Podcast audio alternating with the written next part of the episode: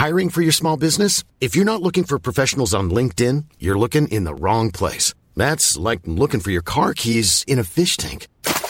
LinkedIn helps you hire professionals you can't find anywhere else, even those who aren't actively searching for a new job but might be open to the perfect role. In a given month, over 70% of LinkedIn users don't even visit other leading job sites. So start looking in the right place. With LinkedIn, you can hire professionals like a professional. Post your free job on linkedin.com slash people today. Burrow is a furniture company known for timeless design and thoughtful construction and free shipping. And that extends to their outdoor collection. Their outdoor furniture is built to withstand the elements, featuring rust-proof stainless steel hardware, weather-ready teak, and quick-dry foam cushions. For Memorial Day, get 15% off your Burrow purchase at burrow.com slash ACAST and up to 25% off outdoor. That's up to 25% off outdoor furniture at burrow.com slash ACAST. Wow. Nice. Yeah. What you're hearing are the sounds of people everywhere putting on Bombas socks, underwear, and t-shirts made from absurdly soft materials that feel like plush clouds. Yeah, that plush. And the best part? For every item you purchase, Bombas donates another to someone facing homelessness. Bombas. Big comfort for everyone. Go to bombas.com slash ACAST and use code ACAST for 20% off your first purchase. That's bombas.com slash ACAST. Code ACAST. Då ska vi ta och binda ihop lite historiepodden favoriter här. I den här inledningen. Eh, kan du säga en av eh, de mest storslagna ordtrollkonstnäriga författarna i, i svensk litteratur? Robin Olofsson som sitter här mitt emot just nu. Gustaf Fröding. Ja, eh, okej. Okay. Jag tänker på en annan. Men ändå. Frans G Bengtsson givetvis. Som har skrivit en essä om Gertrud Bell i De långhåriga merovingerna. En eh, essäsamling. Och eh, där hyllar han Gertrud Bell väldigt mycket. Och talar om, räknar upp eh, vilka egenskaper gudarna har givit henne. Och då låter det så här när han har räknat upp det. Och alla dessa gåvor hade hon fått för att till fullo utnyttja dem. Från början till slut var hennes liv fyllt av det stora äventyrets ande. Vila och dåsighet vore för hennes kropp och för hennes själ lika främmande. Verksamhetsbegär, kunskapstörst samt behovet att trotsa fysiska faror och övervinna intellektuella svårigheter vore för henne ett med själva hennes väsen. Med henne hade utan ringaste tvivel den formbildade naturens kärva och tankspridda makter i ett ögonblick av nyckfull storslagenhet lyckats dana en av de mest utomordentliga kvinnor som någonsin existerat. Ur hennes ögon lyser en sorts fruktansvärd härskarglimt som sannolikt funnits där från början långt innan hon blev beduinstammarnas moder och Iraks okrönte drottning. Och man har svårt att föreställa sig hur den man skulle vara beskaffad som skulle våga sig på ett än så sjukt försök till flört med henne. Endast någon intellektuell skulle haft mod att på allvar försöka göra sig gällande inför henne. Varje annan skulle efter något misslyckat försök att glänsa maskulint knappt haft annat att göra än att skynda hem och gå och hänga sig.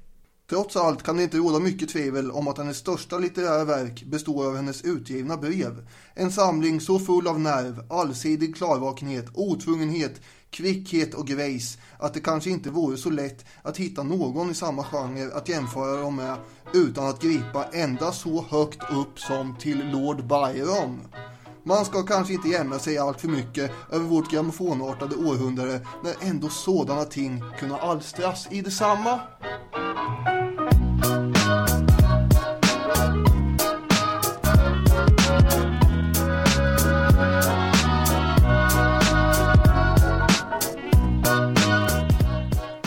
Min hand, det brinner en eld. En eld som består av ännu ett avsnitt av Sveriges allra mest rykande inaktuella podcast. Historiepodden heter den.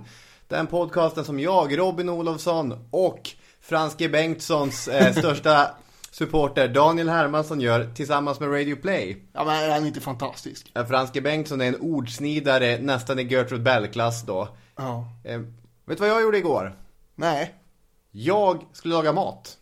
Mhm. Det gör man ibland. Det här är kockpodden. Mm, nej. Men då tänkte jag så här, jag vill ha lite härlig musik när jag lagar mat. Jag vill lyssna på Prince. Prince finns ju inte på Spotify. Nej. Vet du vad jag gjorde då? Nej. Startade upp Radio Play appen. Ja. På vinst och förlust Och där hittade jag en hel kanal som bara spelar Prince-musik. Men det är ju strålande Ja, för ändamålet. jajamän. Så jag kunde laga mat till lite härlig sweet funky music. Och dessutom så fick jag en episod att dra eh, Nu. Ja. Så win-win situation för mig och för er. Verkligen. Hur är läget? Ja, det är bra tack. Det är synd att klaga. Bortsett från att du vann ju, kan man säga, den här hatten förra gången. Grattis till det. Tack så mycket. Har det spelats en hattjingel nu? Nej, men vi kan göra det nu, för nu är det dags igen. Det rullar och går. Ja, det kanske är en förenkling som blir, blir värre än Herman Lindqvist, men, men, men det... men det finns i alla fall kopplingar. Skål! Det rullar Nej, du hade ju bra argument och så, men ibland när man hamnar i hatten och så här, då, tänk, då hamnar man i en position där man ska försvara eller åtala någonting som man kanske inte riktigt tror på. Men jag måste nog säga att jag eh, ändå håller på den ståndpunkt jag hade. Jag tycker det är lite sorgligt också att det är så många som inte uppskattar liksom att folk vågar sig ut och göra äventyrliga eh, strapatser. Det är bara när man lyckas tydligen som man ska höjas som hjälte. Jag tycker att en av de mest tragiska sakerna med, med André också eh, är att hur han eh, så naivt försöker nå upp till den här lyckade bilden av, av äventyraren och den lyckade mannen och han är ju som han vill så gärna vara den där eh, gestalten istället blir han som en, en tragisk, tragikomisk hjälte. Jag är splittrad inför honom själv. Jag vet inte var jag landar.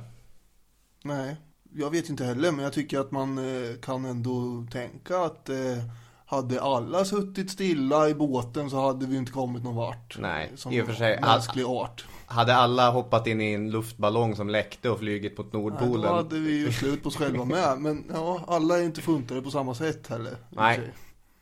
Idag handlar det om någon annan. Romersk ståthållare. Pontius Pilatus. Just det, och eh, din roll är vad? Nej, Jag är försvarare. Och jag är då åklagare till denna eh, bandit. Okej. Pontius Pilatus är väl för den vida världen mest känd som den mannen som förkunnar dödsdomen över eh, Jesu Kristi. Ja, just det. Han, han fäller en dom här ja, över Guds son. Ja. Eller gjorde han det? Det finns ju en teori om att Jesus och Barabbas var samma person. Som inte är helt galen. Jesus brukar ju hänvisa... Bar- Barabbas är rövaren. Ja, eller?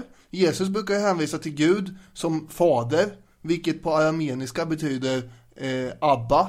Och i översättningar så används inte det här arameniska ordet Abba, utan istället säger man ju bara fader i alla översättningar. Och i evangelierna så hänvisar ju Jesus inte till sig själv som Guds son, utan som sonen av fadern, vilket blir Bar Abba. Och när Pilatus då frågar eh, folket eh, vem de vill se frigiven under påsken, då eh, skriker de ju att de vill se Barabbas. Och då är det inte helt osannolikt, snarare ganska troligt att det är Jesus man syftar på och att det är alltså samma person. Och eh, att eh, den judiska församlingen ville ha den person som de, eh, många av dem nyligen har hyllat som sin frälsare och att de vill ha honom fri och sådär. Men Pilatus misstänker ju att han skulle få problem med sina överordnade om han frigav en person som har utropat sig till judarnas konung. Och därför så går han inte med på det här. Och istället så avrättar han den här Jesus. Och sen när tiden går så blandas ju det här ihop av folk som inte kan armeniska och så blir Barabbas en egen person. Mm. Han är en rättsskipare som då upprätthåller den romerska lagen så som den måste tolkas. Sen kan vi komma med mer eller mindre långsökta eh, Han skulle frige någon. Och, etymologiska förklaringar. Precis som det är min roll att försvara och din roll att anklaga så var det i det här fallet Pontus Pilatius roll att döma och fria. Det gjorde han efter bästa förmåga. Det ska vi inte döma människor för. Nej, korruption och sådana saker och rädsla för kejsaren det existerar ju inte alls på den här tiden. Han var ståthållare, ska vi komma ihåg rent objektivt, mellan år 26 till 36 efter Kristus. Eh, efter att Kristus hade fötts då. Eh, han såg ju själv till att han dog. Eh, och om man tar och ser utanför bibliska källor så han ville ju gärna bygga akvedukter och sådana där saker och slå på stora trumman. Superhärligt. Ja, hur ska man ha råd till det då? Man höjer skatten.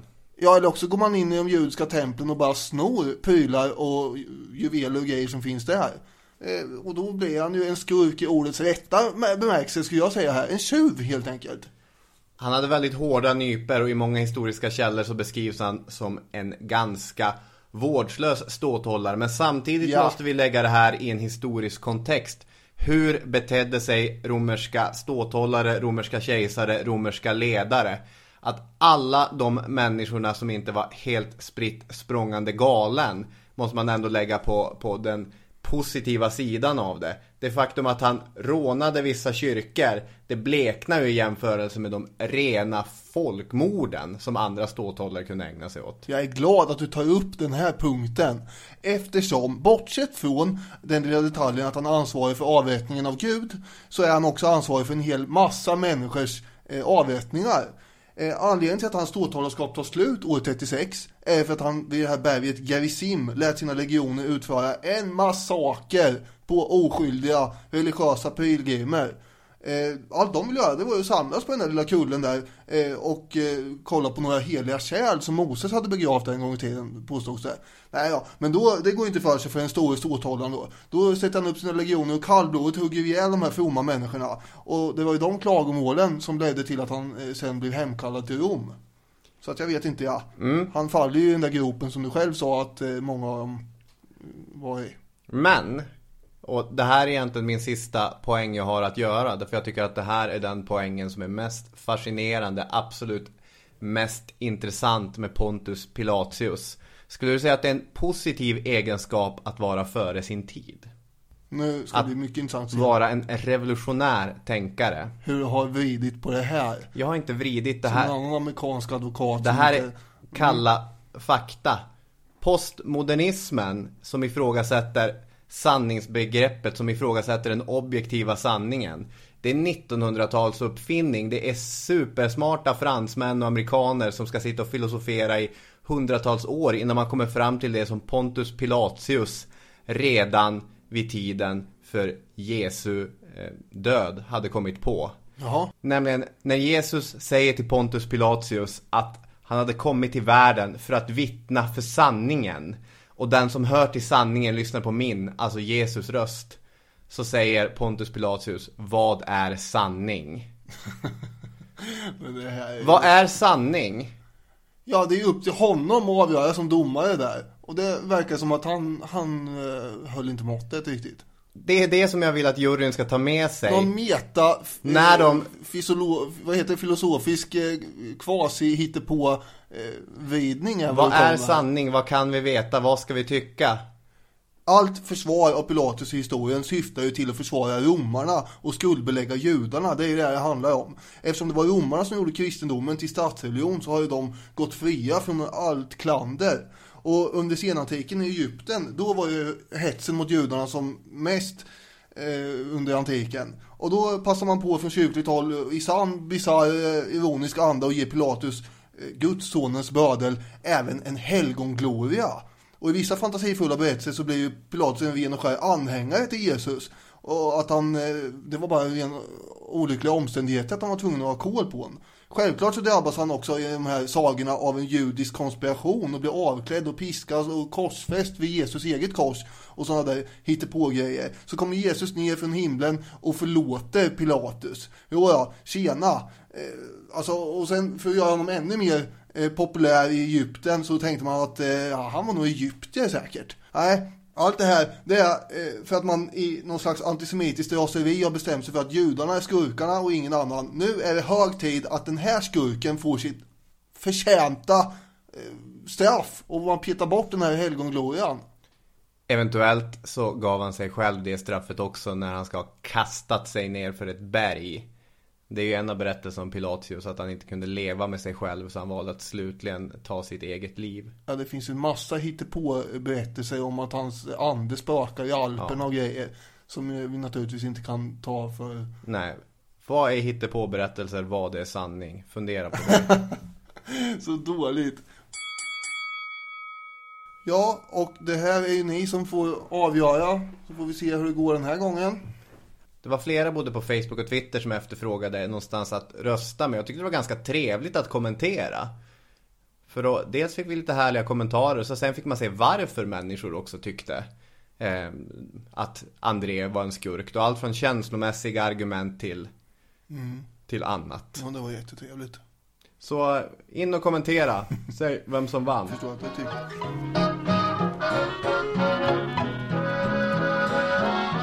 Nu har det gått 45 minuter sedan vi spelade in hatten. Vi har gått omkring och gjort så här avspänningsövningar för att komma ur de här rollerna. Nu är vi tillbaka Det har till inte ens gått 45 sekunder. Nej, jag skojar bara. Idag ska vi prata om en person med rätt så många strängar på sin lyra.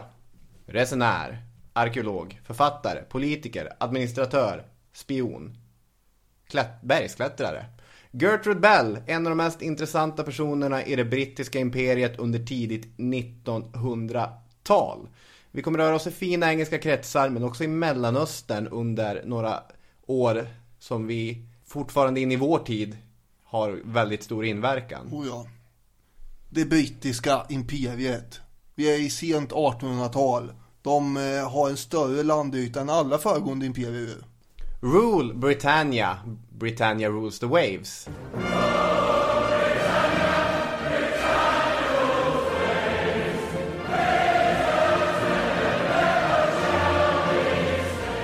Eh, Den brittiska flottan dominerar fullständigt över haven. Det var brittiskt kol som eldade på fartygen och industrierna. Brittiska banker och företagare som investerar i och styra världshandeln nu. Livsmedel kommer från hela imperiets håll och mättar folk och kläder inte minst ju. Från alla fabriker. Det spinner och väver och allt vad det nu gör. En fjärdedel av alla levande människor runt om på klotet eh, får sina resurser från det här imperiet. Kort och gott, det brittiska imperiet var väldigt mäktigt ju. Ja, det får man säga. Och andas och utstrålar en slags självsäkerhet, teknikoptimism och de har en alldeles förträfflig tilltro till sig själva med. Snudd på arrogans. Ja, Det är ju i allra högsta grad en arrogans och, och, vad snöpna de skulle bli om de fick se vad som var kvar av det idag. Ja, men när man pratar om strukturer så får man ju säga att det brittiska imperiet är en kraftfull struktur med alla sina värderingar och den viktorianska eran och normer och så vidare. I nordöstra England, där vi kan kasta oss till, där var ju luften ganska tjock av rök. Varför det då? Du kan ju de här ställena eftersom du är så fotbollsintresserad med. Jo, jag tänkte också det, för vi kommer befinna oss i Durham i norra England. Det ligger mellan Sunderland och Hartlepool. Eh, ganska nära Middlesbrough också, men vi är en bit inåt landet nu. Både Sunderland och Hartlepool är ju är kuststäder. Och det är så intressant, för det här är ju annars verkligen namn som andas tips extra. Och, och lertunga, frostskadade, vattensjuka planer. Men, som här var det fabriker. Tung, svart, stickande rök. Ja, som eh, stack i näsan om man andades in den där. Men det var ju som det brukade sägas när man kom in i industristäder från olika släktingar. Det luktar pengar. 40% av världens järn och stål kommer härifrån. Middlesbrough som du nämnde grundades ju först 1801 faktiskt. Då bodde 25 stackars människor där. Oj. Och eh, sen under seklet så växte ju stan så det knakade. Eller man säga. Järnverk och tung industri. Kol produceras i en enorm skala. Järnmalm och, och grejer. Och man har, alltså 1879 så producerar man 85 000 ton stål. Och i slutet på 1800-talet så bor det 90 000 människor istället för 25 i Middlesbrough. Skaplig Så befolkningsutveckling, ja. Skaplig resa där ja. Borgmästaren är väldigt stolt över den här osunda luften också. Röken visar att det finns gott om arbete, att välstånd råder, att arbetskraft av alla slag är sysselsatt. Därför är vi stolta över vår rök, sa borgmästaren i Middlesbrough. Ja. Dessutom ligger Newcastle eh, i närheten. Och de har ju samma ivriga produktionstakt men mycket äldre stad. Och eh, Gertrud Bells familj kommer ju ha, ha väldigt mycket med det här. Precis, för man kan ju fråga sig vad kan den här tjocka svarta röken betala då? Och då skulle jag vilja beskriva en byggnad. Vi kan tänka oss ett stort och vackert hus i gotisk stil byggt i djupt rödfärgat tegel. Vi kan lägga till stora färgade fönster med olika motiv på. Och vi kan avsluta med ett litet körsbär som är ett ensamt högt torn. Med ett brant tak där det sitter olika grotesker och håller vakt. Det här är ingen tråkig syn. Det här skulle kunna vara filmregissören Tim Burtons allra våtaste fantasi. Men det är inte det, utan det är ett sånt hus som man kan växa upp i om man heter Gertrude Margaret Lothian Bell och har en farfar och en pappa som är industrimagnater och politiker och den typen av person som det verkligen händer saker kring. Mm. Farfarn hade alltså, eh, som heter Isaac Bell, 47 000 anställda. Ja, det är marginellt fler än vad de flesta har. Ja, kanske mer, mycket mer också, får man ju säga. Det var en ganska rastlös herre som visste allt om kol och, järn och, och hans son då, alltså Gertruds pappa, Hug. Han var också en sån här livlig och gladlynt person som underhöll vänner med roliga historier. Han gillade ju att dra anekdoter. Och han var också mycket för det här med bildning. Viktoriansk gentleman med charm. De var liberaler bägge två. Och eh, de är, farfan kommer ju till exempel ingå i parlamentet vid ett tillfälle under Benjamin Disraelis andra eh, tid som eh, premiärminister. Och pappan kommer vara borgmästare i Middlesbrough vid flera tillfällen. Eh, och de stod för sådana liberala värderingar. Till exempel så var de, försökte de verka för att barnarbete skulle förbjudas. När du säger att eh, de är liberaler så är de ju också imperialister, ska vi dock komma ihåg. Och de eh, uppfostrar lilla Gertrud att den stora förebilden det är ju ändå, vem kan det vara? The Queen. The Queen, drottning Victoria. Och hon var ju minsann en eh, god eh, mamma och maka. Och hon var god på alla möjliga tänkbara sätt och vis. Och då skulle lilla Gertrud eh, göra som henne och sitta rak i ryggen och använda besticken på ett sätt och sånt där. Verkligen, alltså att födas in i, i den typen av miljö som Gertrude föds in i, det innebär ju en hel del plikter. Plikter till drottningen, plikten till imperiet och plikten till de infödingar som ingår i imperiet också. Att man ska vara god mot dem, sprida civilisationen. Det som, eh, ja, vi skulle kunna kalla den vite mannens börda om Sen vi så fin, vill. finns det en massa elaka ryssar och fransmän ute i världen som kanske vill ta bitar av det här imperiet. Och Ja. om de gör det, då blir det sämre för de här eh, infödda. Så därför måste man försvara imperiet i alla väder också. Mm. Jag tycker att det är ett nyckelord eh, att hon är en dotter till imperiet. Och ett annat sånt nyckelord är att hon är en dotter till sin pappa. Hon är en daddy's girl. När hon är tre år gammal så avlider hennes mamma i komplikationer vid, vid födseln till hennes lillebror. Eh, och eh, det kommer innebära att hon blir väl, från början väldigt tätt eh, knuten till sin far. Och det här kommer vara kvar genom hela hennes liv, genom Ja. hela hennes avsnitt höll jag på att säga. Men Ja, det i det här fallet blir ju det ett och detsamma. Ja men verkligen, de är väldigt nära varandra och eh, de har gemensamma intressen med som blommor. De pratar blommor, de odlar blommor. De äter blommor. De äter kanske inte blommor men Eller det vet jag inte. Det beror på vad man klassar som blommor. Stort trädgårdsintresse helt Ja, enkelt. hon fick en vattenkanna i födelsedagspresent. Det låter ju inte asfestligt men eh, Men hon var nöjd Över den Någon gång när hon var typ fyra år eller något sånt där Ja, de klättrade i berg och födde upp kaniner Men själv var hon ju ganska vild av så jag kommer att tänka på Madicken en smula här eh, I alla strapatser I så fall så är ju Elisabeth eh, Har ju sin motsvarighet i hennes lillebror Morris då Okej. som eh, det är ett synd om när hon drar med honom på alla äventyr. Det gick ju jämt åt skogen för honom. De, eh, till exempel så ställer hon upp honom på en tre meter hög mur. Själv när hon hoppar ner därifrån så landar hon ju på fötterna och det gick alldeles utmärkt. Men han ramlade ju raklång ner och slog sig. Och sen skulle de upp och klättra på de här växthusen som fanns vid det eh, hemmet som du pratade om. Red Barns. Hon studsar omkring där mellan de här eh, rutorna som är i växthuset. Ja, sm- smärt och ledigt. Han ramlade rakt igenom glasrutorna och slog sig fördärvad. Det är som eh, min kompis Erik när jag växte upp, han hade två stycken ödlor, en leguan och en vattenagam. Ja men för, för att berätta, leguanen är ju landlevande och klättrar och hoppar och så. Och den var ju större och äldre så agamen trodde ju att det var att han var en leguan. Och då, då kunde den här leguanen stå på en soffa och ta ett två meters språng och landa i en gardin snyggt. Och så agamen, jag med! Och hoppade tog sig 3-4 decimeter och gjorde spektakulära kraschlandningar på marken istället. Den skulle ju simma! vad, vad fan är det för någonting? Vad var? Vattenagam, det var en ödla.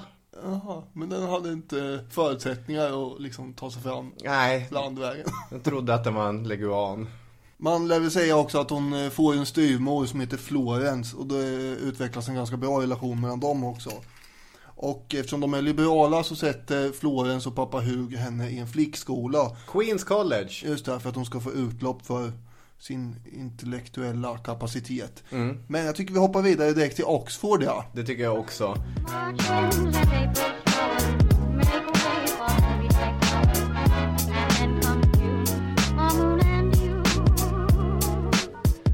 Oxford så är det så att vissa utbildningar har börjat öppnas för kvinnor. Egentligen är frågan om de någonsin varit stängda. Det där hade inte varit så mycket på tal att kvinnor överhuvudtaget skulle vara intresserade av att gå på Oxford. Utan eh, kvinnor de utbildade sig ju hemma, de som hade intresse av det. Mm. Man kan ju eh, konstatera att mentaliteten på den här tiden eh, angående det här trots allt inte var, eh, även om de inte var förbjudna, så har vi ju den store filosofen och socialdarwinismens eh, företrädare Herbert Spencer Just det. som eh, sa att det var farligt för kvinnor att tänka för deras hjärnor kunde överansträngas och det skulle påverka deras fortplantningsförmåga minsann.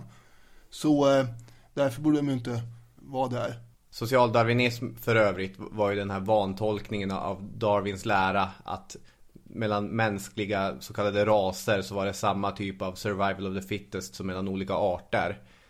Och rika och fattiga och så vidare. Ja, absolut. På Oxford så bland ett hundratal historiestuderande så finns det två stycken kvinnor.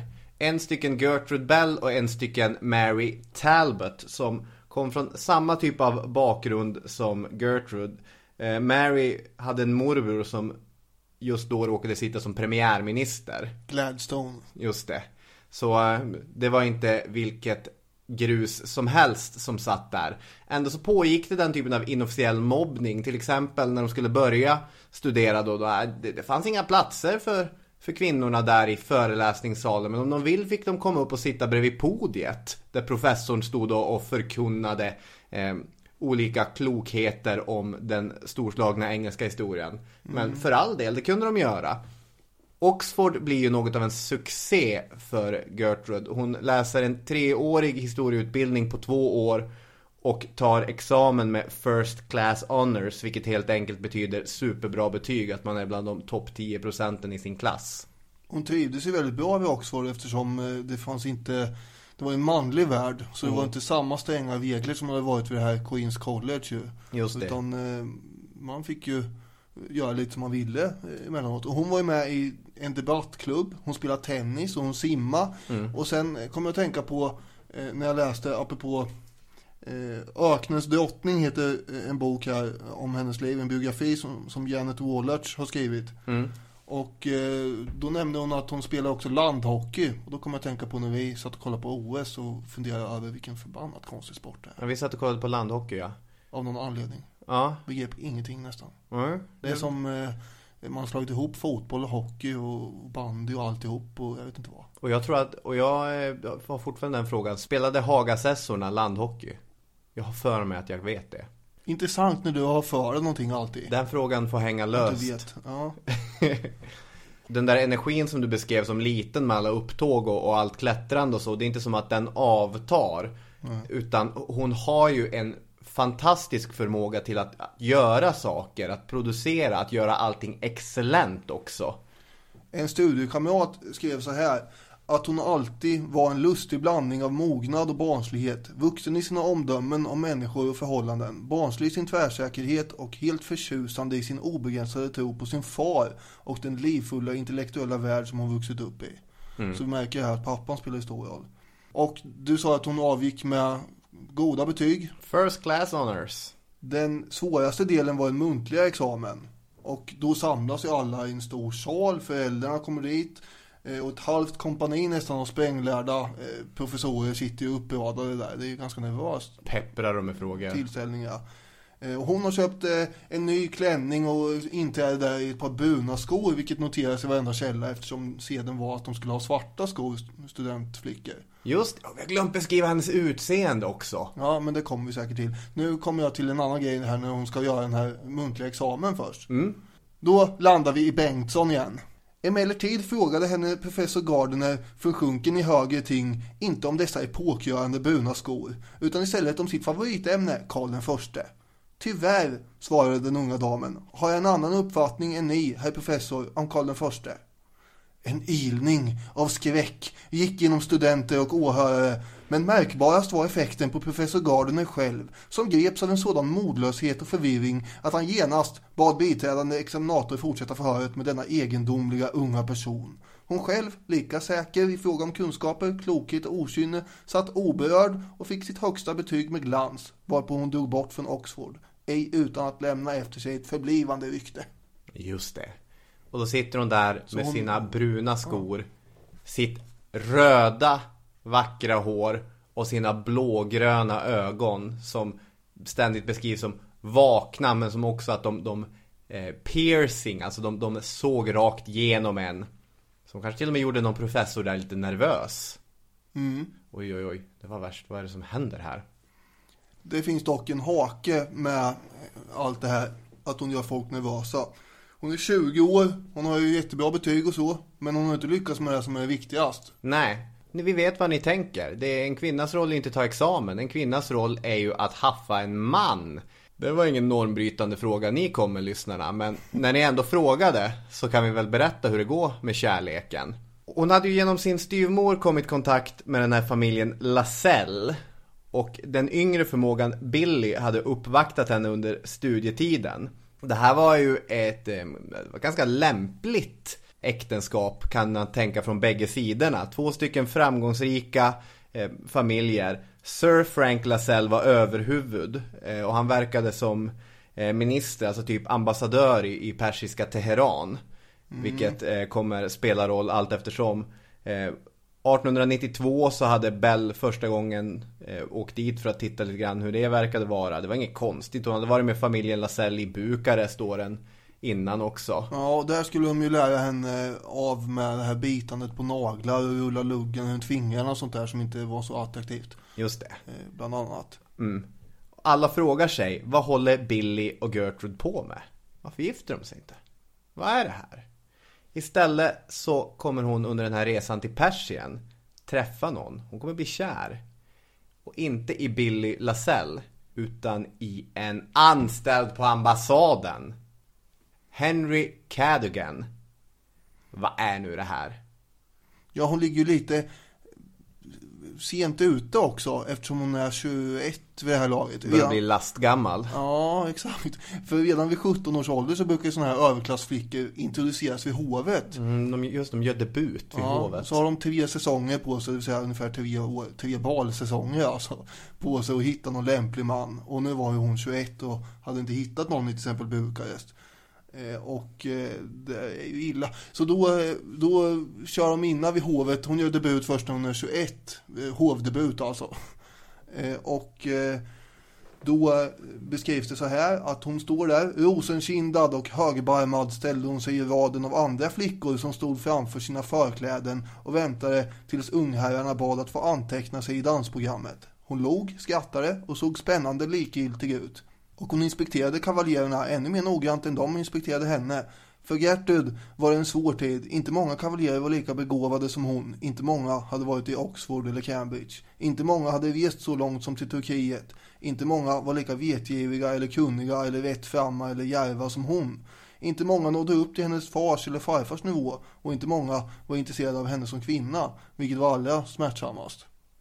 Och så gick de här tre balsäsongerna och det är då hon hamnar i Persien och i Teheran och träffa den här Henry. Ja, för här finns ju någon som faktiskt lever upp till de förväntningarna hon kan ha på en, en man. De läser persisk poesi för varandra och de rider omkring i regionen för att upptäcka all den vacker mystik som tycks vila överallt. Den västerländska inställningen till Mellanöstern präglas ju i väldigt stor utsträckning till den här romantiserade och exotifierade bilden av Orienten inom citattecken. Vad nu det är egentligen. Ja, för, för det är ju, det här kom ju sen på 70-talet med Edward Saids klassiska bok Orientalism att ifrågasättas. Han är lång och smal, tio år äldre än eh, henne. Intelligent, han är välklädd och prydlig. Och så äter de skons med hallonsylt och har det mysigt och sånt där. Ja, det är supermysigt. Så hon skriver hem till sin pappa och säger Jag har hittat mannen för mig. Pappan svarar inte. Han djupdyker i någon slags eh, undersökning om vem Ja. den här Henny är. Precis. Och den undersökningen visar låg lön, ingen förmögenhet, spelskulder. Application denied. Här kan man inte låta bli att tänka på, nu har vi gjort två avsnitt om Alexandra Kollontaj så vi ska inte prata mer om henne. Men de, det skiljer fyra år mellan de här två kvinnorna. Kommer från liknande bakgrund. Ungefär tar samtidigt. en ganska eh, olik eh, törn Ja. av event. Samtidigt i livet så träffar de män som är från lägre börd än vad de är. Frågar pappa om lov, pappa säger nej. Kollontaj struntar i det. Men Gertrude Bell, som är mer plikttrogen, hon lyssnar på sin far och säger Tyvärr Henry, jag tycker mycket om dig, men pappa har sagt nej. Hon är ju en viktoriansk dam av eh, imperiet. Mm. Det blir ju supertragiskt det här för han kommer ju dra på sig lunginflammation efter att han i en misslyckad fisketripp föll ner i vattnet. Och dör. Ja, precis. Gå i tidig grav. Så ett annat återkommande drag i Bells liv presenteras nu att hon kommer få begrava ouppnåeliga kärleksintressen. Det är ganska hjärteknippande att läsa vad hon skriver om allt det här. Hon, är, hon blir ju helt förtvivlad över att eh, pappan säger nej och hon, hon hävdar ju att nej men jag är inte rädd för att leva fattigt eh, eller vänta länge på att han kanske ska bli ambassadör och därmed få någon slags högre lön. Nej. Men allt eh, blir ju ointressant när han dör liksom. Ja, verkligen.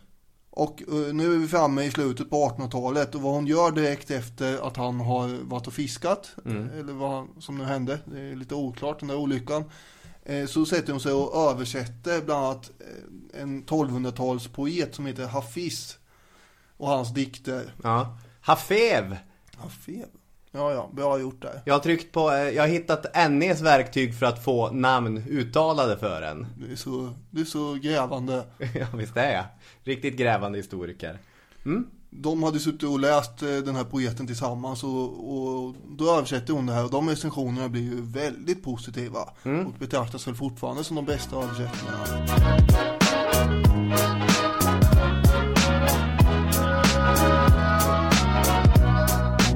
Men nu är hon 30 år, 1898, tillbaka i England. Vad fasen ska hon göra nu med livet, i frågan. Och då föds något slags intresse för arkeologi. Det är på modet i de här kretsarna. Ja. Kanske kan det bli något. Mellanöstern, vem är det som dominerar de här trakterna på den här tiden? Ja, du säger dominerar. Det Osmanska riket är- ju den som Ja. i, i någon mening... Formellt Ja. snarare ja. Eh, Det är ju ett omfattande rike det här som har funnits i många, många sekler. Men på 1800-talet så är det ju nedgång, om man säger så. Det lider av korruption och slapphänt styre och den osmanska ekonomin blöder ju, får man säga. Grekland och Egypten har ju blivit fria ifrån, eller brutit sig loss på olika sätt. Och under 1870-talet så har vi Bulgarien, Rumänien, Bosnien eh, och Hercegovina som eh, också faller ifrån Ja. riket. Och britterna är rädda för att ryssarna ska liksom eh, ta chansen här och, och utveckla sin makt. Ja, Så de stödjer ju intensivt turkarna i alla väder fram till, sen kommer vi ha första världskriget och då hamnar de på motsatt sida eh, med turkarna. Mm. Men ändå, vi har ett välde som är, som kallas för Europas sjuke man, inte för inte. Nej, verkligen inte. Alltså, det, är ju, det håller ju på att spektakulärt implodera. Och det vet alla. Ja, frågan är bara när. Och Ja. Man ju inte förutsäga första världskriget, men det hade förmodligen hänt ändå. Nej. För hon kommer ge sig iväg på resor här och vi kommer säga saker som Syrien. Vi kanske kommer säga Mesopotamien eller Irak. Vi kanske kommer säga Palestina därför att det hjälper er. Allt det här är ju under kontroll av turkarna. Ja, och att säga det här hjälper er att sätta små nålar på, på er inre karta. Precis. Men regionen är inte officiellt indelad på det här sättet. Utan infrastrukturen är i stort sett obefintlig. Det finns enskilda järnvägssträckningar men det här är ju häst eller kamelland. Utan det är ju ett klansamhälle som inofficiellt hålls samman genom religionen. Och sultanen råkar ju samtidigt vara kalif, alltså den religiösa ledaren. Så att där håller ju osmanerna i eh, styrspaken på något sätt. Så här skriver Gertrude Bell själv. Islam är den elektriska ström med vars hjälp sentimentet överförs och dess kraft ökas av att det finns föga eller inget sinne för territoriell nationalitet som motverkar den. Men det är inte bara ryssar, det är ju fransmän och engelsmän Ja, ja. och italienare Ja, och alla kommer ju vara med här och riva i det här. rätt många som är lite sugna på regionen. Men hon åker ju fram och tillbaka eh, här i början på 1900-talet mellan England och eh, eh, Mellanöstern. Så hon är ju inte där hela tiden. Nej. Och det är omvälvande tider i, i bägge samhällena av olika anledningar. I England så har Emmeline Pankhurst och suffragetterna dragit igång en riktig verksamhet för att eh, kämpa för bland annat kvinnlig rösträtt. De bränner ner kyrkor och, och allt vad de håller på med. Ska vi säga någonting om hur hon förhåller sig till det? Ja, vad hade nu drottning Victoria, den stora förebilden, sagt redan 1870? Jo, att det var en ondskefull och dåraktig idé det här med kvinnlig rösträtt som gjorde drottning Victoria med sån så upprörd att hon inte kunde behärska sig. Och så tog ju rösträttsrörelsen fart där 1903. Mm. Och eh, suffragetterna som du sa anfaller en massa personer. Och det är ju folk i samma kretsar som hon känner. Och vad hon gör är ju att gå med i eh, Women's Anti-Suffragette League. Vilket kanske man inte känner till att den har existerat. Men det gjorde den ju. Och det kan ju verka märkligt eftersom hon är en sån självständig person. Men man får komma ihåg vilken struktur hon växer upp i här Ja. hennes rötter är ju förankrade i den här viktorianska tidsåldern som, som eh, förespråkar något annat. Jo. Alltså kvinnor hade rösträtt och kunde eh, lokalt och kunde engagera sig lokalt i, i skolstyrelser och eh, i grevskap och sådär. Men inte på nationell nivå till parlamentet. Så behöver det ju inte vara. Nej. Och det förklarar ju en del av att hon är motståndare till det här. Att hon är från överklassen och uppväxt med alltså, de här idéerna. Dessutom så har ju hon då varit med sin styvmor ute bland eh, mödrar och fruar till de här som jo- jobbar på familjens eh, järnverk. Och eh, sett vilket eländigt skick de är i. Och de här kvinnorna kunde ju vara, ibland, när de var 30 år så såg de ut att vara dubbelt så gamla efter ett ganska hårt och slitsamt liv. De hade fött väldigt många barn och de barnen sprang omkring ut fötterna på dem. De kunde inte läsa och skriva. Och vad Gertrud tyckte var att de behöver ju utbildning för att vara kvalificerade och bestämma något i samhället överhuvudtaget. Hon såg ju att de här, det kan bli farligt om en massa människor får rösträtt, tyckte hon. Eh, Som inte begriper sig på något. Nej. Det går ju tillbaka på hur så redan, Jo. här idéerna. För jag tänkte säga det att den- här åsikten om att kvinnor behövde att kvinnan behövde utbildas Den är inte hon unik för Den känner man ju igen hos Mary Wollstonecraft eh, till exempel men, men, Mm. men- sen blir det olyckligt att hon fastnar på fel sida av historien Ja, det gör hon, men det, det är ju strukturen hon växer upp i. Ja Jo, för hon är en remarkabel människa Man är otroligt imponerad av henne som person och hennes intelligens, hennes drivkraft men, men när det gäller till exempel kvinnosakskampen eller när det väljer viss blindhet för eh, koloniala imperialistiska eh, strukturer. Det är klart man kan, det är jättesvårt att se bortom dem. Det är ju en, en utvald liten skara som klarar av det. Och, och det är inget konstigt att man helt enkelt tycker som, som man gör i den struktur, den sfär man är uppvuxen i. Eh, Säga ska väl också att hon var inte ändå superengagerad i det här. De försökte utse henne till någon form av sekreterare i den här rörelsen. Och det vill hon absolut inte vara med om och lägga ner tid på. Hon vill klättra i berg och titta på ruiner. På flera så här resor så kommer hon ju rida genom trakter som inte finns på västerländska kartor. Komma i kontakt med till exempel de militanta druserna som var en sorts break-off från shia-muslimerna. Det hade skett en brytning där på 1000-talet. Och hon blir, och här får jag då citera Ulla-Britta Ramklint som har skrivit en text om henne. Inbjuden till riken som inte finns på kartan, till kungar som inte är med i någon skriven regentslängd. samt få lyssna till deras sorgsna underliga musik och höra sitt namn refereras till av folk som aldrig mött. Bell håller på att bli en viktig person i Mellanöstern. På gator och torg så är det folk som känner igen henne. Ibland så kan hon känna sig ja, som att nästan How would you like to look five years younger? In a clinical study, people that had volume added with Juvederm Voluma XC in the cheeks perceived themselves as looking five years younger at six months after treatment. Look younger, feel like you. Add volume for lift and contour in the cheeks with Juvederm Voluma XC. Reverse signs of aging by adding volume to smooth laugh lines with Juvederm Volure XC. For important safety information and to find a licensed specialist, visit juvederm.com. That's J U V E D E R M.com. Not for people with severe allergic reactions, allergies to lidocaine, or the proteins used in Juvederm. Common side effects include injection site redness, swelling, pain, tenderness, firmness, lumps, bumps, bruising, discoloration, or itching. There's a risk of unintentional injection into a blood vessel, which can cause vision abnormalities, blindness, stroke, temporary scabs, or scarring. Talk to a licensed specialist to find out if it's right for you. When you're ready to pop the question, the last thing you want to do is second guess the ring. At Bluenile.com, you can design a one of a kind ring with the ease and convenience of shopping online. Choose your diamond and setting. When you find the one, you'll get it delivered right to your door. Go to Bluenile.com and use promo code LISTEN to get $50 off your purchase of $500 or more. That's code LISTEN at Bluenile.com for $50 off your purchase. Bluenile.com code LISTEN. Hiring for your small business? If you're not looking for professionals on LinkedIn, you're looking in the wrong place. That's like looking for your car keys in a fish tank. LinkedIn helps you hire professionals you can't find anywhere else, even those who aren't actively searching for a new job but might be open to the perfect role. In a given month, over 70% of LinkedIn users don't even visit other leading job sites. So start looking in the right place. With LinkedIn, you can hire professionals like a professional. Post your free job on linkedin.com slash people today. Är jag förföljd? Vad, vad, vad är det här? Så att, men det är ju arkeologi hon håller på med. Att skriva om, rita av och undersöka gamla ruiner. Skina ljus på det som skugga har slukat. Men hon håller samtidigt på att bli en politisk spelare och politiken kommer bli viktigare och viktigare. Ska vi in på 1909? Ja, då ger hon ju sig iväg på en sån här eh, karteringsexpedition.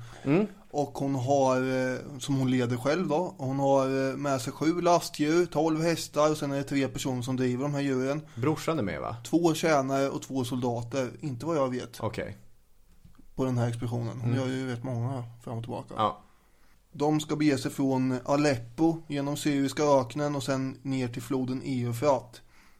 Och hon eh, upptäcker ju att hon älskar den här öknen. Ja. Den är otämjd och fullständigt oändlig. Och vid Eufrat så gör hon ju arkeologiska undersökningar och avgjutningar och inskrifter och grejer. Eh, och sen så sätter hon sig utanför sitt tält och dricker te och så skriver hon Den breda Eufrat rinner sakta förbi och jag har just sett solen gå ner bakom de vita klipporna på den andra stranden. Jag tror inte att någon i hela världen är lika lycklig. Nej. Hon stöter också på eh, Ukadir. Mm. Vilket är en form av slottsruin som eh, betyder liten grön plats och det är ju sista den är. Ja, precis. Den, den är allt annat än grön. Det här är gammalt. Det här är från 700-talet. Mm, kupoler, utsmyckade väggar, höga kolonner, mycket vackert det här ju. Och framförallt så har ingen skrivit om det här innan, vad man vet. Eh, och eh, det här skulle kunna vara ett arkeologiskt genombrott. Så här blev hon ju till sig. Så fort jag fick syn på det fick jag klart för mig att det var en unik chans, skriver hon.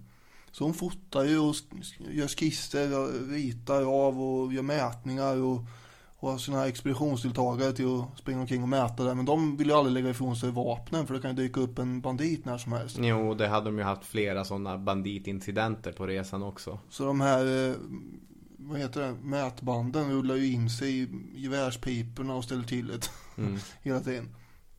Tråkigt för henne då att när hon anländer till Konstantinopel så får hon höra att det är en fransman som har beskrivit Ukadir. Ja, precis innan det Precis innan henne. skaplig osis. Ja. Men han har inte mätt och ritat lika mycket så när hennes bok kommer ut så blir det ändå lite eh, upphaussat. Ja. Och det är ju det, att vara först är ju överskattat ibland. Mm. Det är bättre att göra saker ordentligt som hon gjorde. Hon har hunnit bli 42 år gammal och, och är tämligen etablerad i regionen. Och nu kommer hon träffa andra historiska kändisar. Ja, hon eh, beger sig till en utgrävningsplats vid Karkemish som ligger i Syriska öknen.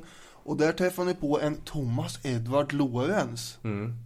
What is it, Major Lawrence, that attracts you personally to the desert? It's clean.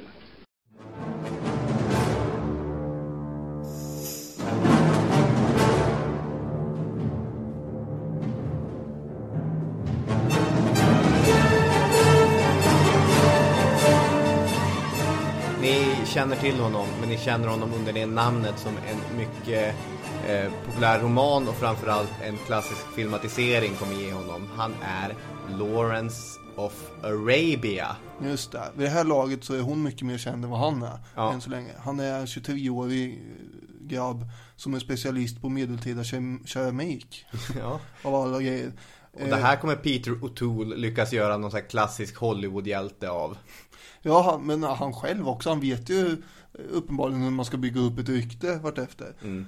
Du brukar ju dra såna här utseende grejer. Ja. Ska jag göra det här? Han är kortväxt, eller snarare Wallach göra ifrån sin bok här. Kortväxt, kraftigt byggd, blond, hög panna och rak näsa. Och han är fascinerad av allt som har med orientalism att göra. Han glider omkring där i knäbyxor och, och så har han ju arabiska tofflor och en, ett rött bälte runt sig som visar att han är ungkarl. Mm. För ni tänker kanske det nu. Att är det bäddat för en romans mellan den eleganta äldre damen och den fräcka ynglingen? Men, där får vi göra er besviken. Knappast. Nej, det blir inte något av det där. Men eh, de har ganska trevligt eh, den där första gången de träffas. De kommer stöta på varandra flera gånger. Ja. Först och främst så är de här två arkeologerna, Lorenz och den andra, ganska nervösa när hon kommer dit. För de skulle ju kunna bli åthutade att de var ena klåpare som inte visste hur man skulle göra utgrävningar. Och något åt det här hållet Ja. blir det ju först. Det är det första hon gör, skälla ut dem ordentligt. Men de Ja. har svar på tal, hon blir lite imponerad. Ja, eh, de bjuder dem på kaffe och drar anekdoter och försöker, försöker liksom Mm. linda in det här. Och eh, de eh, för fram vissa saker som hon blir imponerad av. Alltså Gertrude Bell var ju svår på, på vissa sätt att alla människor klarade inte av henne. Men Lawrence lyckas bra med det där och han kan till och med ha ett lite gulligt smeknamn till henne. Han säger alltid Gertie när de träffas. Så skrattar hon lite grann och ja, du är för tokig Lawrence. Du är för tokig. Får vi skjuta in att Peter O'Toole kanske är den klassiskt snygga Lawrence of Arabia. Det tog 30 år till men sen fick ju Nicole Kidman spela Gertrude Bell på vita duken så att slutligen kommer det landa lite glamour på henne också. Just det, har du sett den filmen? Nu? Nej, det har jag Nej, inte. det har inte. Jag såg den igår ja. Ja, tyckte du? Har den fått 5,7 eller något på IMDB? Den var väl, den var ju sevärd. Eh, eller var den det? Jag vet inte, jag törs inte sitta och rekommendera egentligen. eh, men den finns i alla fall. Den finns. Det blev ingen romans med Lawrence, istället så blir det en romans, eller en romans, hon kärar ner sig helt och hållet, hals över huvud som hon alltid gjorde, i en gift officer vid namn Dick Doughty. Och eh, under en väldigt märklig sommar kommer de spendera några veckor till, tillsammans i, i Gertrudes eh, hem. Hon bara, det här är en gift man som jag vill presentera för min släkt. Just det. Och han drar hela den här, "Ja, min fru förstår mig inte, jag är så olycklig. Men det blir inte ens någon fysisk relation till dem, utan istället så är det ganska ömkliga kärleksbrev som strömmar fram och tillbaka i flera år. Det här förblir mönstret för henne. Ja. Frustrerad, ofullständig kärlek. Den arabiska öknen myllrar av obarmhärtiga rövare. Oj. Det är dessutom en cirkel av stammar som eh, utövar hämnd på varandra i någon form e- av evighet. Mm. Och eh, dit ska hon bege sig nu har hon tänkt sig. Till eh, Haryl, tror jag det uttalas, som är då eh, högkvarteret för eh, en av de här familjerna som härskar där, Al-Rashid. Just det. En eh, stad som eh, en gång i tiden har varit en eh, medeltidens eh, handelscentrum och en massa pilgrimer har eh, pausat där på vägen till Mecka och sånt där. Ja. Men det var länge sedan, väldigt länge sedan någon eh, västerländsk människa var där. Man behöver ju turkiska tillåtelse för att ta sig igenom och massa sånt där. Just det. Det, det haglar inte eh, av västerlänningar i området. Så därför vill hon dit. Ledaren för den här eh, klanen då, Ibn al-Rashid, är en av de tre stora spelarna i regionen. Vi får se hur mycket vi hinner med de andra två, men lite grann blir det vad det lider. På en restaurang i Damaskus så har hon ju tänkt sig att eh, hon ska utforska lite grann hur, hur läget är där egentligen nu för tiden. För de har ju haft mycket strider där. Mm. Eh, Det är ju Ibn Saud också. Den saudiske. Där har vi en till av dem ja. Ja, och han är ju högst relevant. Eh, Men då ställer, ställer hon oroligt sina frågor och granskar noga de svartskäggiga ansiktena sökande efter sanningen. De turbanprydda huvudena nickade lugnt, det ena efter det andra, och svarade att allt har blivit lugnt. Stammar som har levat i krig i generationer hade förlikat sig med varandra och frid vilade över öknen. Någon mumlade att det visserligen hade förekommit en tvist mellan Ibn Rashid och Ibn Sauds stammar, men nu gick allt fredligt till. Fred var det sista som, som det var eh, på det här stället ska det visa sig. Efter en vecka så omringas hennes lilla expedition av en rad vilda rövare som viftar med sablar i luften och riktar gevär mot dem och håller på. Eh, och hon blir ju livrädd här och en av dem eh, slår sabeln i nacken på hennes kamel så den måste sätta sig på knä och sånt där. Och så plockar de här banditerna åt sig alla grejer de har. Eh, och, eh, men rätt vad det är så är en av rövarna som eh, känner igen en människa i hennes expedition. Just det. Och då vänder sig allt till någon slags kärvänligt kafferep istället. Och så får de tillbaka sina prylar. Men det visar ju att innan, in, innan man ens har kommit in i öknen eh, i Arabien så är det, det är giftigt att röra sig i de här områdena. Hon träffar en himla massa shejker när hon kommer in i eh, den arabiska öknen som hon aktivt också söker upp eftersom hon vill få beskydd av dem innan de får för sig att angripa hennes expedition. Hon sitter där med korslagda ben på mattor i en massa olika tält och eh, ädla herrar med svarta pipskägg och rynkiga ögon och vita dukar med rep på huvudet sitter hon och äter. Fårögon är tydligen en delikatess Mm. som de tvingar henne att äta, vilket de var tvungna att göra för att inte visa någon form av oartighet. Ja, hon får ju praktisk erfarenhet av de här regionerna och de här människorna som nästan ingen annan i Storbritannien har. Mm. Och personliga relationer med mycket viktiga människor. Och det börjar ju dra ihop sig här alltså. Om nu turkarna går med på tyskarnas sida i ett eventuellt krig. Hur ställer sig då araberna till det här? Mm. Och vilken utav de olika stammarna eller klanerna ska man stödja och hoppas på? Det är det som eh, brittiska regeringen är intresserad av. Och då är hon eh, viktig kunskapskälla till det här. Mm. Själv är hon ju mest intresserad av att ge sig in här och göra arkeologiska studier. Det kan hon ju säga med om det är någon som dyker upp och frågar. Men det är ju ändå så att hon har, får samla på sig kunskaper som skulle kunna bli användbara i rent spionsyfte vartefter. I allra högsta grad. Under resan genom Arabiens öken så drabbas hon av en annan depression däremot eftersom ja, men det är ju väldigt isolerat här. Hon kan, det tar ju, man kan inte skicka brev till den här Dick som du pratar om. Nej. Det tar ju lång tid om det ska ge sig på och försöka göra det. Och hennes följeslagare sitter och drar skräckhistorier vid eldarna där i den svarta, mörka arabiska natten. Och då går hon och sätter sig eh, i sitt tält istället och, och, och skriver i sin dagbok.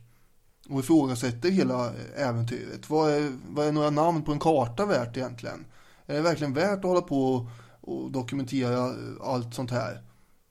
Det kan ju gå åt skogen genom att någon stam blockerar vägen och så avslutar hon den här melankoliska dagboksanteckningen med Det är eländigt att vara kvinna i Arabien. Och jag har sett ett land och en främmande plats och kameler i karavan. Och där öga för öga och tand för en tand var den lag som man var van. Där kom vindar från öst, man såg solen i väst medan timglaset sand rann bort.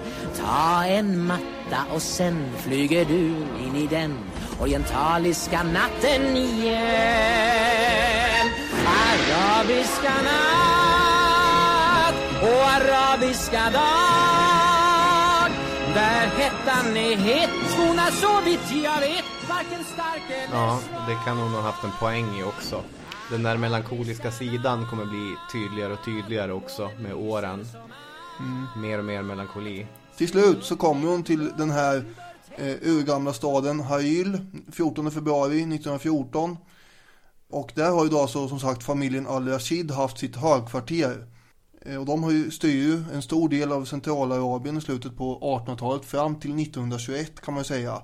Då familjen Saud eh, övertar den dominansen och sen grundar Saudiarabien eh, slutligen 1932. Bell är en av de första som också konstaterar att rashiderna är på fallrepet här.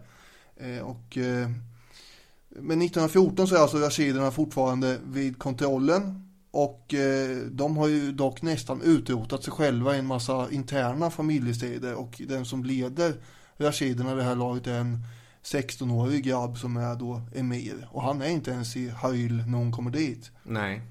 Och hon kommer bli satt i husarrest när de inträder i stan. För att Eh, de är lite misstänksamma mot henne här. Eh, kan det vara en spion åt eh, den här Ibn Saud eventuellt? Hon hade ju nämnt honom i förbifarten att hon ville träffa honom med. Mm, det var mystiskt.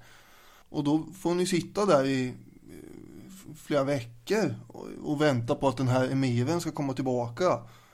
Och det går omkring juvelprydda kvinnor från den här emirens harem, slavar, enucker som rör sig i de här pelarrummen. Det är ju ungefär som i Tusen och en natt fast med en mycket tungsint ödesmättad stämning. Och eh, hon ber, bönar och ber om att bli frisläppt. Det hjälper inte. Den här ledande enucken bara nej, nej. Och eh, emirens farbror, nej, du får sitta här och vänta tills han kommer helt enkelt. Till slut så blir hon rasande! Hon blir rasande! Och, och det brukar ju hjälpa. Skarp i tonen kan hon vara. Ja, och eh, så hon bara säger, hon kräver att få tillbaka sina pengar. Eh, som de också har tagit förstås. Och sen reser hon sig och går, vilket är otroligt oartigt. Eh, men det verkar bita, för senare på kvällen så kommer den här enucken med en påse guldmynt och säger att nu får du göra vad du vill då. Och sen visas hon runt nästa dag i stan och då fotar hon på de här byggnaderna, marknaderna och människorna. Men så skriver hon ju i sin dagbok innan hon drar därifrån. Jag tror rashidernas tid närmar sig sitt slut. Inte en enda vuxen man av deras släkt finns kvar i livet. Emiren är bara 16 år och alla de andra är föga mer än småbarn. Så dödlig har familjefejden varit. Jag skulle tro att framtiden vilar hos Ibn Saud. Ja, och det kommer ju visa sig bli en sann profetia också. Men det är inte bara inre släktstrider heller. Det är, britterna har ju köpt flera av Ibn Rashids konkurrenter. Ja, som sagt, det är en himla soppa att göra det här. Ja. Som kommer att gynna familjen Saud. Bland annat familjen Saudi, ja, absolut. Men nu är det världskrig. Nu blir det världskrig. 1914, Frans Ferdinand dör och det blir världskrig. Nu är vi framme vid världskriget. Ja. Ja, Är det här en ny låt du har filat på? ja det är Ebba Gröns 800 grader. Jo, det hörde jag faktiskt att det var melodin till det. Ja, ja det, är, det är en ny låt, en, en hit tror jag. När vi lanserar historiepodden som ett popfenomen. Eh, Bell vill hjälpa Storbritannien genom att vara delaktig i deras verksamhet i Mellanöstern. Det är ju rimligt eftersom ingen i Storbritannien kan mer om Mellanöstern än vad hon kan. Jag blir nekad till det. Ah, kvinna i armén, jag vet inte jag. Så hon får göra som så många andra gör, att hon söker sig till Röda Korset och under det första året, under den stora slakten, så är hon med i Röda Korsets verksamhet i Frankrike.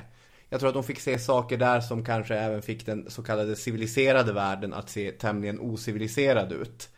Men i slutet av 1915 så blir hon kallad till Kairo och den så kallade Arabbyrån, navet för den engelska underrättelsetjänsten i Mellanöstern.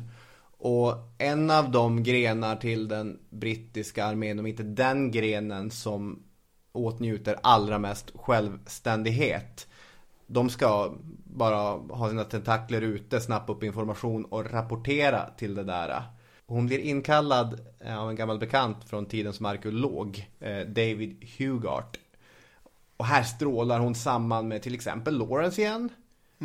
Eh, och Hugart han behöver människor som Bell och Lawrence därför han var boklärd. Han kunde jättemycket om Mellanöstern via alla böcker han hade läst. Men det är en annan femma att vara i sanddynerna och ha pratat med beduiner och shejker. Ja. Ja, överhuvudtaget så de här vid Arabbyrån, de slet sitt hår över hur okunniga europeiska, även europeiska ledare var över regionen. I brev så beklagar sig ofta Bell över att de flesta europeer tror att det finns ett folk och de kallas för araber. Mm. Så enkel var ju inte verkligheten. Matematiken såg inte ut så riktigt. Nej, inte riktigt. Men Bell och Lawrence var antagligen de enda britterna som hade någon möjlighet att röra sig i regionen. De hade kontakter och de hade framförallt den språkliga förmågan som krävdes. Eh, Men som en påminnelse om hur konservativt det brittiska systemet faktiskt var så fick inte Bell någon officiell titel till en början. Hon fick inte heller någon lön eller ingen officiell boning. Utan det är först senare som hon kommer upphöjas till major och faktiskt få betalt för sitt arbete. Ganska, ganska märkligt. När hon väl blir det så blir hon den första kvinnliga majoren Mm. också. Två saker som inte riktigt hör till main storyn men som man ändå måste säga är dels så blir hon ögonvittne till det turkiska folkmordet på armenierna. Det hade väl den här Dick varit med och försöka stoppa också för övrigt. Jo, det, det var han. Han var där och, och försökte motverka det. Dick kommer bli eh, huvudrollsinnehavare även i, i den andra grejen som inte riktigt hör samman med huvudstoryn. Varför är Bell viktig i det här? Jo, därför att hon skriver i, i rapporter om eh, Ras al-Ain. På en modern karta så är vi då i den syriska sidan på gränsen mellan nordöstra, Turki, nej, nordöstra Syrien och Turkiet. Eh, där hon ser hur 12 000 armenier vallas runt av hennes ord slaktare som fått order att döda dessa människor. Och hon skriver i sin rapport att the empty desert cisterns and caves were also filled with corpses. No man can ever think of a woman's body except as a matter of horror instead of attraction after Ras Al Ain. Så att hon är alltså ett av vittnena som vi har till det här folkmordet. Den andra grejen är eh, det som sker i, i Gallipoli. Som du med stor precision och skicklighet beskrev i ett gammalt avsnitt vi gjorde om första världskriget. Oj, tack. Eh, Det var marinofficer Winston Churchills idé om hur man skulle kunna ta Dardanellerna på ett smidigt sätt. Just det. Det gick i stöpet det där och istället så var man tvungen att skicka in massa eh, män i en landstigning också. En av officerarna som ledde den landstigningen var en man vid namn Dick Doughty. Och där stupar han ja. Där stupar han. Stor sorg. Hennes syster skriver i sin dagbok Det är svårt att förstå hur hon ska kunna bygga upp någonting av ruinerna. Hon är inte harmonisk eller godhjärtad av naturen. Det är ju bara tragedi på tragedi för Gertrude. Även om det går rätt bra för henne professionellt. Men så två, två stora grejer från första världskriget som påverkar henne. De här kontakterna, ja vi har redan konstaterat att hon eh, hade träffat de här rashiderna och dömt ut dem. Eh, Ibn Saud hade hon koll på, men dessutom så fanns det en tredje spelare med. Hussein som var sharif av Mecka. Och han ansvarade då för både Mecka och Medina. Dessutom var han släkt med profeten i vad som, ja, i rakt nedstigande led. Mm.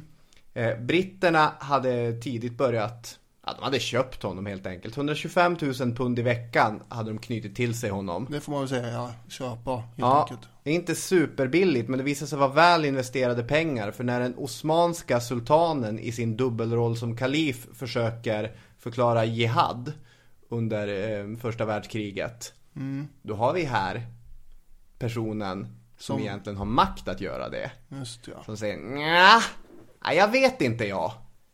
Jag tycker inte att det är det. Så att här har britterna en spelare på sin sida som, som hjälper dem. Både Bell och Lawrence gillade det här avtalet med, med Hussein. Eh, problemet var att det stiftades avtal både till höger och vänster. Och man hade ingen aning om vem som stiftade vilket avtal egentligen. Många spelare också, som vi sa tidigare, Frankrike och, och Storbritannien och Indien är med i det här också. Mhm. Därför den indiska vicekungen, bara, vi kan inte ha stridigheter mellan Storbritannien och turkarna. Därför vi har tiotals miljoner eh, muslimer här i Indien. Ska de kriga mot sin religiösa ledare, kalifen? Nej, hur ska det gå? Det är ju, alltså, om man... Alltså det är ju en jävla röra det här. Ja, det är verkligen en rö- Alltså det är ju som att de sydamerikanska nationerna helt plötsligt skulle bli inkallade i ett krig mot eh, arméer som leddes av påven. Ja. Ja, det är en bra liknelse ja. Ja, jag vet inte. Det här känns inte bra. Jag kollar magkänslan, det känns inte bra. Ibn Saud kommer också köpas av britterna. 5000 pund i veckan, det är billigare än 125 000 pund. Eh, men då ingår också 3000 gevär, fyra kulsprutor, en riddartitel i Indien och ett vackert juvel, juvelbesatt svärd. Icke att förglömma. Nej. Och i det här avtalet då, inget krig mot Hussein, men gärna krig mot Ibn Rashid. Och de som redan var eh, stukade av eh, självförhållade skäl. Ja, så att det är, det är alltid flera anledningar till att någonting sker. Kort kan man säga att 1917, ursprungligen så gick det rätt dåligt för britterna men krigslyckan kommer vända i regionen kring 1917. Britterna kommer gå fram i det de själv kallade Mesopotamien, Irak då. Och i mars 1917 så erövras Bagdad. Turkarna flyr, det är kaos i staden, ingen riktigt vet vem är det som har koll på administrationen. Och den brittiska armén, de, vi vill flytta dit Gertrude Bell. Hon kan det här. Deras överbefälhavare är emot det en kvinna som ska hit och styra upp. Nja, jag vet inte jag. Men eh, hon får faktiskt den titeln, Oriental Secretary. Ett av de viktigaste avdragen vet varken Gertrude Bell eller Lawrence någon aning om. Våren 1916 så har man stiftat Sykes-Picot-fördraget. Det handlade om hur det Osmanska riket skulle fördelas mm. vid, vid en krigsvinst. Och där hade man beslutat att det skulle, Syrien skulle bli under franskt mandat och Irak under brittiskt mandat. Och det här landar bara i deras knä. Mm. Här. Hur, hur gör vi det här? Och det är för att både Lawrence och, och Gertrude Bell trodde att det var en, en stor arabisk nation som skulle skapas. Men här ja. är istället något det blir någon mellanting här. Ja, självständiga nationer fast under europeiska mandat. Oj, oj, oj. Det var inte vad de hade planerat och tänkt sig. Nej, Men precis. det här, när avslöjas det här? Eh, 1917 ja. får de veta det här.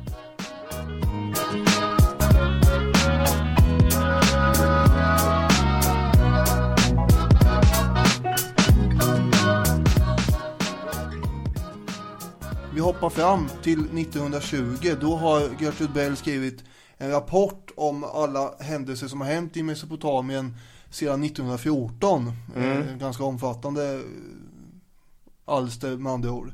Och hon beskriver då eh, det korrumperade osmanska styret inledningsvis och eh, alla problem med stridslystna stammar och vinna shejkers förtroende och lojalitet och sådana saker. Och hon skildrar den brittiska ockupationen av Bagdad, Basra och Mosul och hur civilförvaltningen har varit sådana där saker. Eh, och hon tar upp också relationer mellan araber och kurder och nationaliströrelser och och sådär i den där rapporten. Och den blir mottagen med jättemycket lovord. Mm. Det är ju fantastiskt. Men vad alla är så djupt förundrade över är att det är en kvinna som har lyckats pota ihop det här eh, enastående eh, rapporten. Och det här blir hon ju ganska sur på. Hon skriver Tidningarnas allmänna linje tycks vara att det är kolossalt märkvärdigt att en hund kan stå på bakbenen. Det vill säga att en kvinna skriver en vitbok. Jag hoppas att de rör sig bort från den källan till förundran och ägnar uppmärksamhet åt själva rapporten. Jag är tacksam att jag inte är i England där jag skulle flyga i taket av irritation över journalisterna. Mm. Hon vill ju upprätta en arabisk regim i det här området som sagt. Och hon vill ha att britterna ska stödja den. Men så har vi Churchill då, som är kolonialminister. Och han vill ju helst dra ut eh, så mycket som möjligt eh, trupper från det här irakiska området eftersom det kostar en förskräcklig massa pengar. Och eh, vad han vill egentligen är att skydda oljeintressena. Mm. För man har upptäckt att eh, första världskriget vann man med hjälp av olja och sådana saker. Oljan är uppenbarligen viktig här framöver. Och så vill han ju skydda vägen mellan Egypten och Indien. Men man måste ju kunna göra det utan att ha så himla mycket trupp där. Vi mm. installerar en arabisk regim istället som vi bara eh, har vissa positioner på. Det är ju ett, ett sorts det bästa budgetförslaget att vi kan fortfarande beskydda våra intressen men det kostar mm. inte så jäkla mycket pengar. 20 miljoner pund under 1920 hade det kostat bara att britter i området. Ja. Man hade ju inte lyckats lösa frågan i, i Versaillesfördragen eh, heller utan det blev inte tydligt vad man skulle göra. Det enda som hände där är att både Bell och Lawrence lyckades lansera Faisal som är Husseins son som den stora kandidaten för en eventuell kungapost. Och till slut så sammankallar då Churchill 40 rövare som man kallar dem själv för att vara lite putslustig Ja. eh, till eh, en konferens i Kairo. Just det. Eh, 40 Mellanöstern-experter alltså. Och eh, då är Gertrud med där som enda kvinna. Mm. Och eh, hon träffar ju Lorenz eh, på hotellet i Kairo där. De pratar och skrattar och gamla minnen drar de upp fram och tillbaka här. Och, och så konspirerar de ihop ja. För det här att de förde fram Faisal, alltså Hussein som du nämnde innan. Mm. En av hans söner som eventuell kung eller emir av ett nyupprättat arabiskt rike. Det vill de ju få igenom nu här. Nu ska det hända tänker de. Churchill leder ju det här mötet på det här enastående fina hotellet. Eh, och han sitter och bolmar på en cigarr och hon sitter och röker en cigarett. Och hon berömmer i efterhand honom för att han tydligen hade styrt upp det här rätt bra. Mm. Och så lyfter man fram den här Faisal som en karismatisk ledare. Eh, och han har ju militär erfarenhet också och, och sånt där. Just det. Eh, Till skillnad från sin äldre bror Abdullah. Som han dessutom har städat undan. Mm. Han är inte kvar i Bagdad längre. Nej. Och en, en annan av, av maktmänniskorna i Bagdad hade, han hade blivit befordrad. De hade flyttat honom till, till, till Ceylon. Ja, man städar undan folk här för att det ska banas väg för Faisal. En liten intressant sak tycker jag ändå är att Churchill, han, eh, han tycker att man ska ha en självständig kurdisk region i norra Irak. Just det. Eh, för att han är rädd för att en, even- en eventuell irakisk härskare skulle förtrycka den kurdiska minoriteten. Och det här vänder sig Gertrud emot. Mm. Hon håller inte med. Hon vill att både Mosul, Basra eh, och Bagdad ska ligga under samma styre. Eftersom eh, det här norra Irak som det blir är ju, det finns olja och det är en kornbod kan man säga med bördig mark. Och så bor det sunniter där också och de behövs som motvikt till den shia muslimska majoriteten. Hon vill baka in så många som möjligt i den här eh, regionen. Och det går ju att diskutera här egentligen hur det har blivit under 1900-talet. Mm. Men det var hennes dröm och den driver hon eh, igenom. Det är så klassisk eh, imperialistisk eller kolonialpolitik det här också. När, när de, de kloka experterna sitter och, och, och konstruerar stater. Ja, eh, det är det de gör. Och eh, Lorenz var också lite tveksam till att eh, det här att kurderna skulle placeras under ett arabiskt styre. Men man sköt upp frågan helt enkelt som man ibland gör. Det här tar vi sen. Det tar vi sen, det går nog ordna sen. Och sen så tar de ju beslut om det här. Faisal blir den som ska bli kung över det här nyupprättade irakiska territoriet. Mm. Och de tar ett eh, foto framför Sphinxen. Just med det. pyramiderna. Churchill håller i och för sig på att ramla av den där eh, dromedaren som han envisas att sitta på. Men han är med där och eh, han och Lorenz är på varsin sida av Gertrud på det här fotot. Mm. Vet du vem som är med i Gertrude under hela den här perioden också? Nej. Hennes pappa! Ja, det är klart. Pappsen! Ja, han ska ju vara med på ett hörn givetvis. Vilket har gett henne, för hon har varit ganska sjuk och dålig Men när pappsen kommer får hon ny energi och går in i den här avgörande fasen i sitt liv och lyckas i stor utsträckning driva igenom sina idéer Vem var den här Faisal då? Jo, det var ju som sagt sonen till eh, Hussein. Eh, som har ett område, hade eh, kontroll över området i västra eh, Arabien. Som sen kommer bli uppslukat av saudierna. Därifrån ska han ta sig då från Mecka till eh, Bagdad. Och då är Gertruds plan att under vägen så ska han hålla en massa tal och sånt där och bli eh, positivt eh, bemött av folket så att de ska känna att det här är våran man, inte britternas. Nej Och eh, han åker först till eh, de shia-muslimska heliga städerna Karbala och Najaf. Eh, men där visar det sig att prästerskapet helst inte vill ha en sunnitisk ledare och sånt där. Det, bör, det, det blir så här svalt mottagande överallt. Han har aldrig satt sin fot i det här territoriet innan som han nu ska bli kung över. Han var ju först kung över Syrien ska vi komma ihåg. En kort period ja, Ja, innan fransmännen Sparkade ut honom. Vissa fraktioner ville ha tillbaka turkarna. Vissa britter ville ha en republik istället för en monarki. Mm. Eh, Det var inte självklart att Faisal skulle eh, leda det här landet. Han hade lite problem inledningsvis. Men Gertrud kommer ju att hjälpa till och styra och ställa och de sitter och dricker te ihop och de planerar stort och smått. Dels så diskuterar de Ibn Sauds framstötar rent militärt. Ja. Eh, och sen diskuterar de hur ska flaggan se ut egentligen. De diskuterar allt och ingenting Hon får den här persiska titeln, lite inofficiellt Khatun. Den högt värderade och visa kvinnan vid hovet. Och hennes roll är ju allt från att köpa kläder till kungafamiljen, läxa upp Faisal om hur man beter sig som kung, eh, köpa in böcker till biblioteket, inreda rummen, renskriva alla promemorior. Ja, hon gör ju allt här. Ja, hon gör allting. Och han kallar ju ofta på henne och de blir väldigt nära vänner med. Sitter på balkongen där till det nybyggda palatset och röker och han, han känner sig väl lite som en eh, det är ju ändå inte hans folk det här riktigt eftersom han kommer från Arabien och nu är han i Mesopotamien och sådär. Så han känner sig lite vilsen och då behöver han hennes hjälp. Ja, och hon känner sig lite besviken på honom också att han klarar inte av riktigt att leva upp till den här storslagna kungarollen som hon hade tänkt sig. Hon skriver i sin dagbok en sak är säker. Aldrig någonsin kommer jag tillsätta en kung igen. Det är verkligen allt för påfrestande. Med det sagt så var de ju ändå vänner. Ja. Och han kommer att vara kung fram till eh, början på 30-talet tills han dör i Irak. Ja. Och sen kommer ju eh, det var hans eh, son och sonson som sitter fram till 1958 då det är färdig monarkiat. Ja, om man börjar räkna stegen till Saddam Hussein som tar makten på 70-talet, det är inte så mycket alltså. Nej. Det är tre stycken kungar och några kupper. Så är vi, så är vi där. Men man hade ju noterat att Gertrud var med här och eh, styrde och ställde i allting och då blev ju hon en eh, väldigt uppmärksammad person i världspressen. Mm. Ända bort i USA så eh, kallar man henne för drottning av Irak och sådana där saker. Queen of the Desert var ju vanlig. Ja, Iraks okrönte drottning. Så här skrek ju rubriken i New York Herald. Mesopotamiens okrönta drottning. Då tänkte jag dra vad de har skrivit här. Och det tänkte jag göra i eh, journalröst. Bara för att skoja till det lite.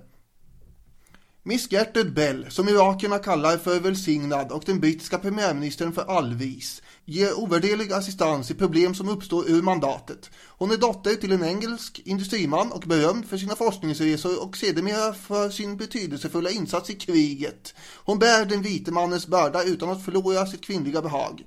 Alla araber på halvön känner henne som Al-Sitt, damen. När man talar om Gertrud vet alla engelsmän från Kairo till Teheran vem man menar.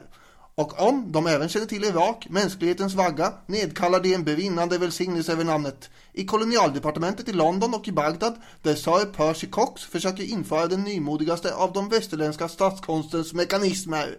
Mandatet, i det äldsta av alla länder, är hon nämligen Mesopotamiens okrönte drottning. Beduinshejker och beduintiggare välsignar henne och kallar henne vis. Lärda akademiker som forskar i Sidons ära och Tyrus glans beundrar henne och kallar henne vis. Den som komponerar och säljer de vackraste och elegantaste klänningarna på Hanover Square sänder med glädje sina finaste kreationer till henne och kallar henne vis. Men när Mellanösternpolitikerns trassliga härvor blir omöjliga att reda ut i det brittiska imperiets nervcentrum på Downing Street kallar man in Gertrud och vet att hon är allvis. Ja, och du får så här i avsnittets slutskede lyfta upp hennes vishet och de positiva sidorna så får jag då ta in mollackordet här. Jaha, det är så vi ska sluta. Det kommer surna lite grann för henne. Hennes tredje stora kärleksintresse, Kinhan Cornwallis, också han gift. Hon börjar tråna igen efter en man hon aldrig kommer få. När den irakiska eh, regimen eller staten mot all förmodan faktiskt överlever och stabiliseras och slutligen också blir erkänd av FN som en riktig stat så kan hon gå in i semipension. Och med Faisals eh, välsignelse så öppnar hon ett arkeologiskt museum som ska undervisa befolkningen om dess historia. Där finns det också någonting kolonialt med att Mm. eh, gå in som, som britt och undervisa araberna om arabernas historia. Men sina sista år så är hon utarbetad och ganska ensam. Sin barndomsvackra Tim Burton-hus säljs för att familjen har inte råd att eh, betalare. Hon är 57 år, oskuld och olyckligt kär. Eh, vilket ju, det är ju det är lite tragiskt över det helt enkelt. Pappan drabbas av en svår depression efter att hennes lillebror har avlidit. Pappan vill ha tillbaka henne i England. Hon känner sig inte engelsk längre. Hon vill inte tillbaka dit. Så vad gör hon? Ja, slutligen 12 juli 1926 så vaknar hon inte. Vid hennes säng står en tom flaska med sömntabletter. Det blir ett mycket snöpet slut för en extraordinär människa. Lawrence of Arabia, som nu är en levande legend, skickar ett hyllningsbrev till fadern där han understryker hennes skapelse, den irakiska staten är ett vackert monument, även om jag fruktar och ibland hoppas att den bara kommer stå upprätt i några år. Ja, oj då. Nu har vi hunnit med mycket här. Och med det så tonar vi väl ut det här avsnittet. Mm, jag, jag vill bara ge ett, ett, eh, ett podcast-tips också som har hjälpt mig mycket.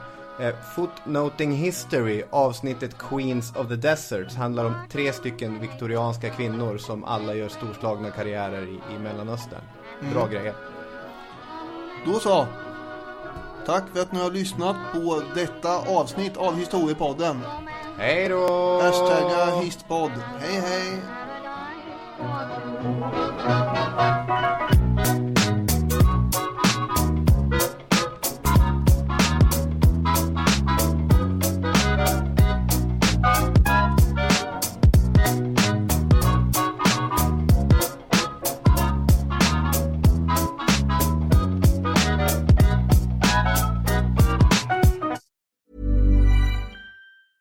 A lot can happen in the next three years. Like a chatbot may be your new best friend. But what won't change? Needing health insurance. United Healthcare Tri Term Medical Plans are available for these changing times.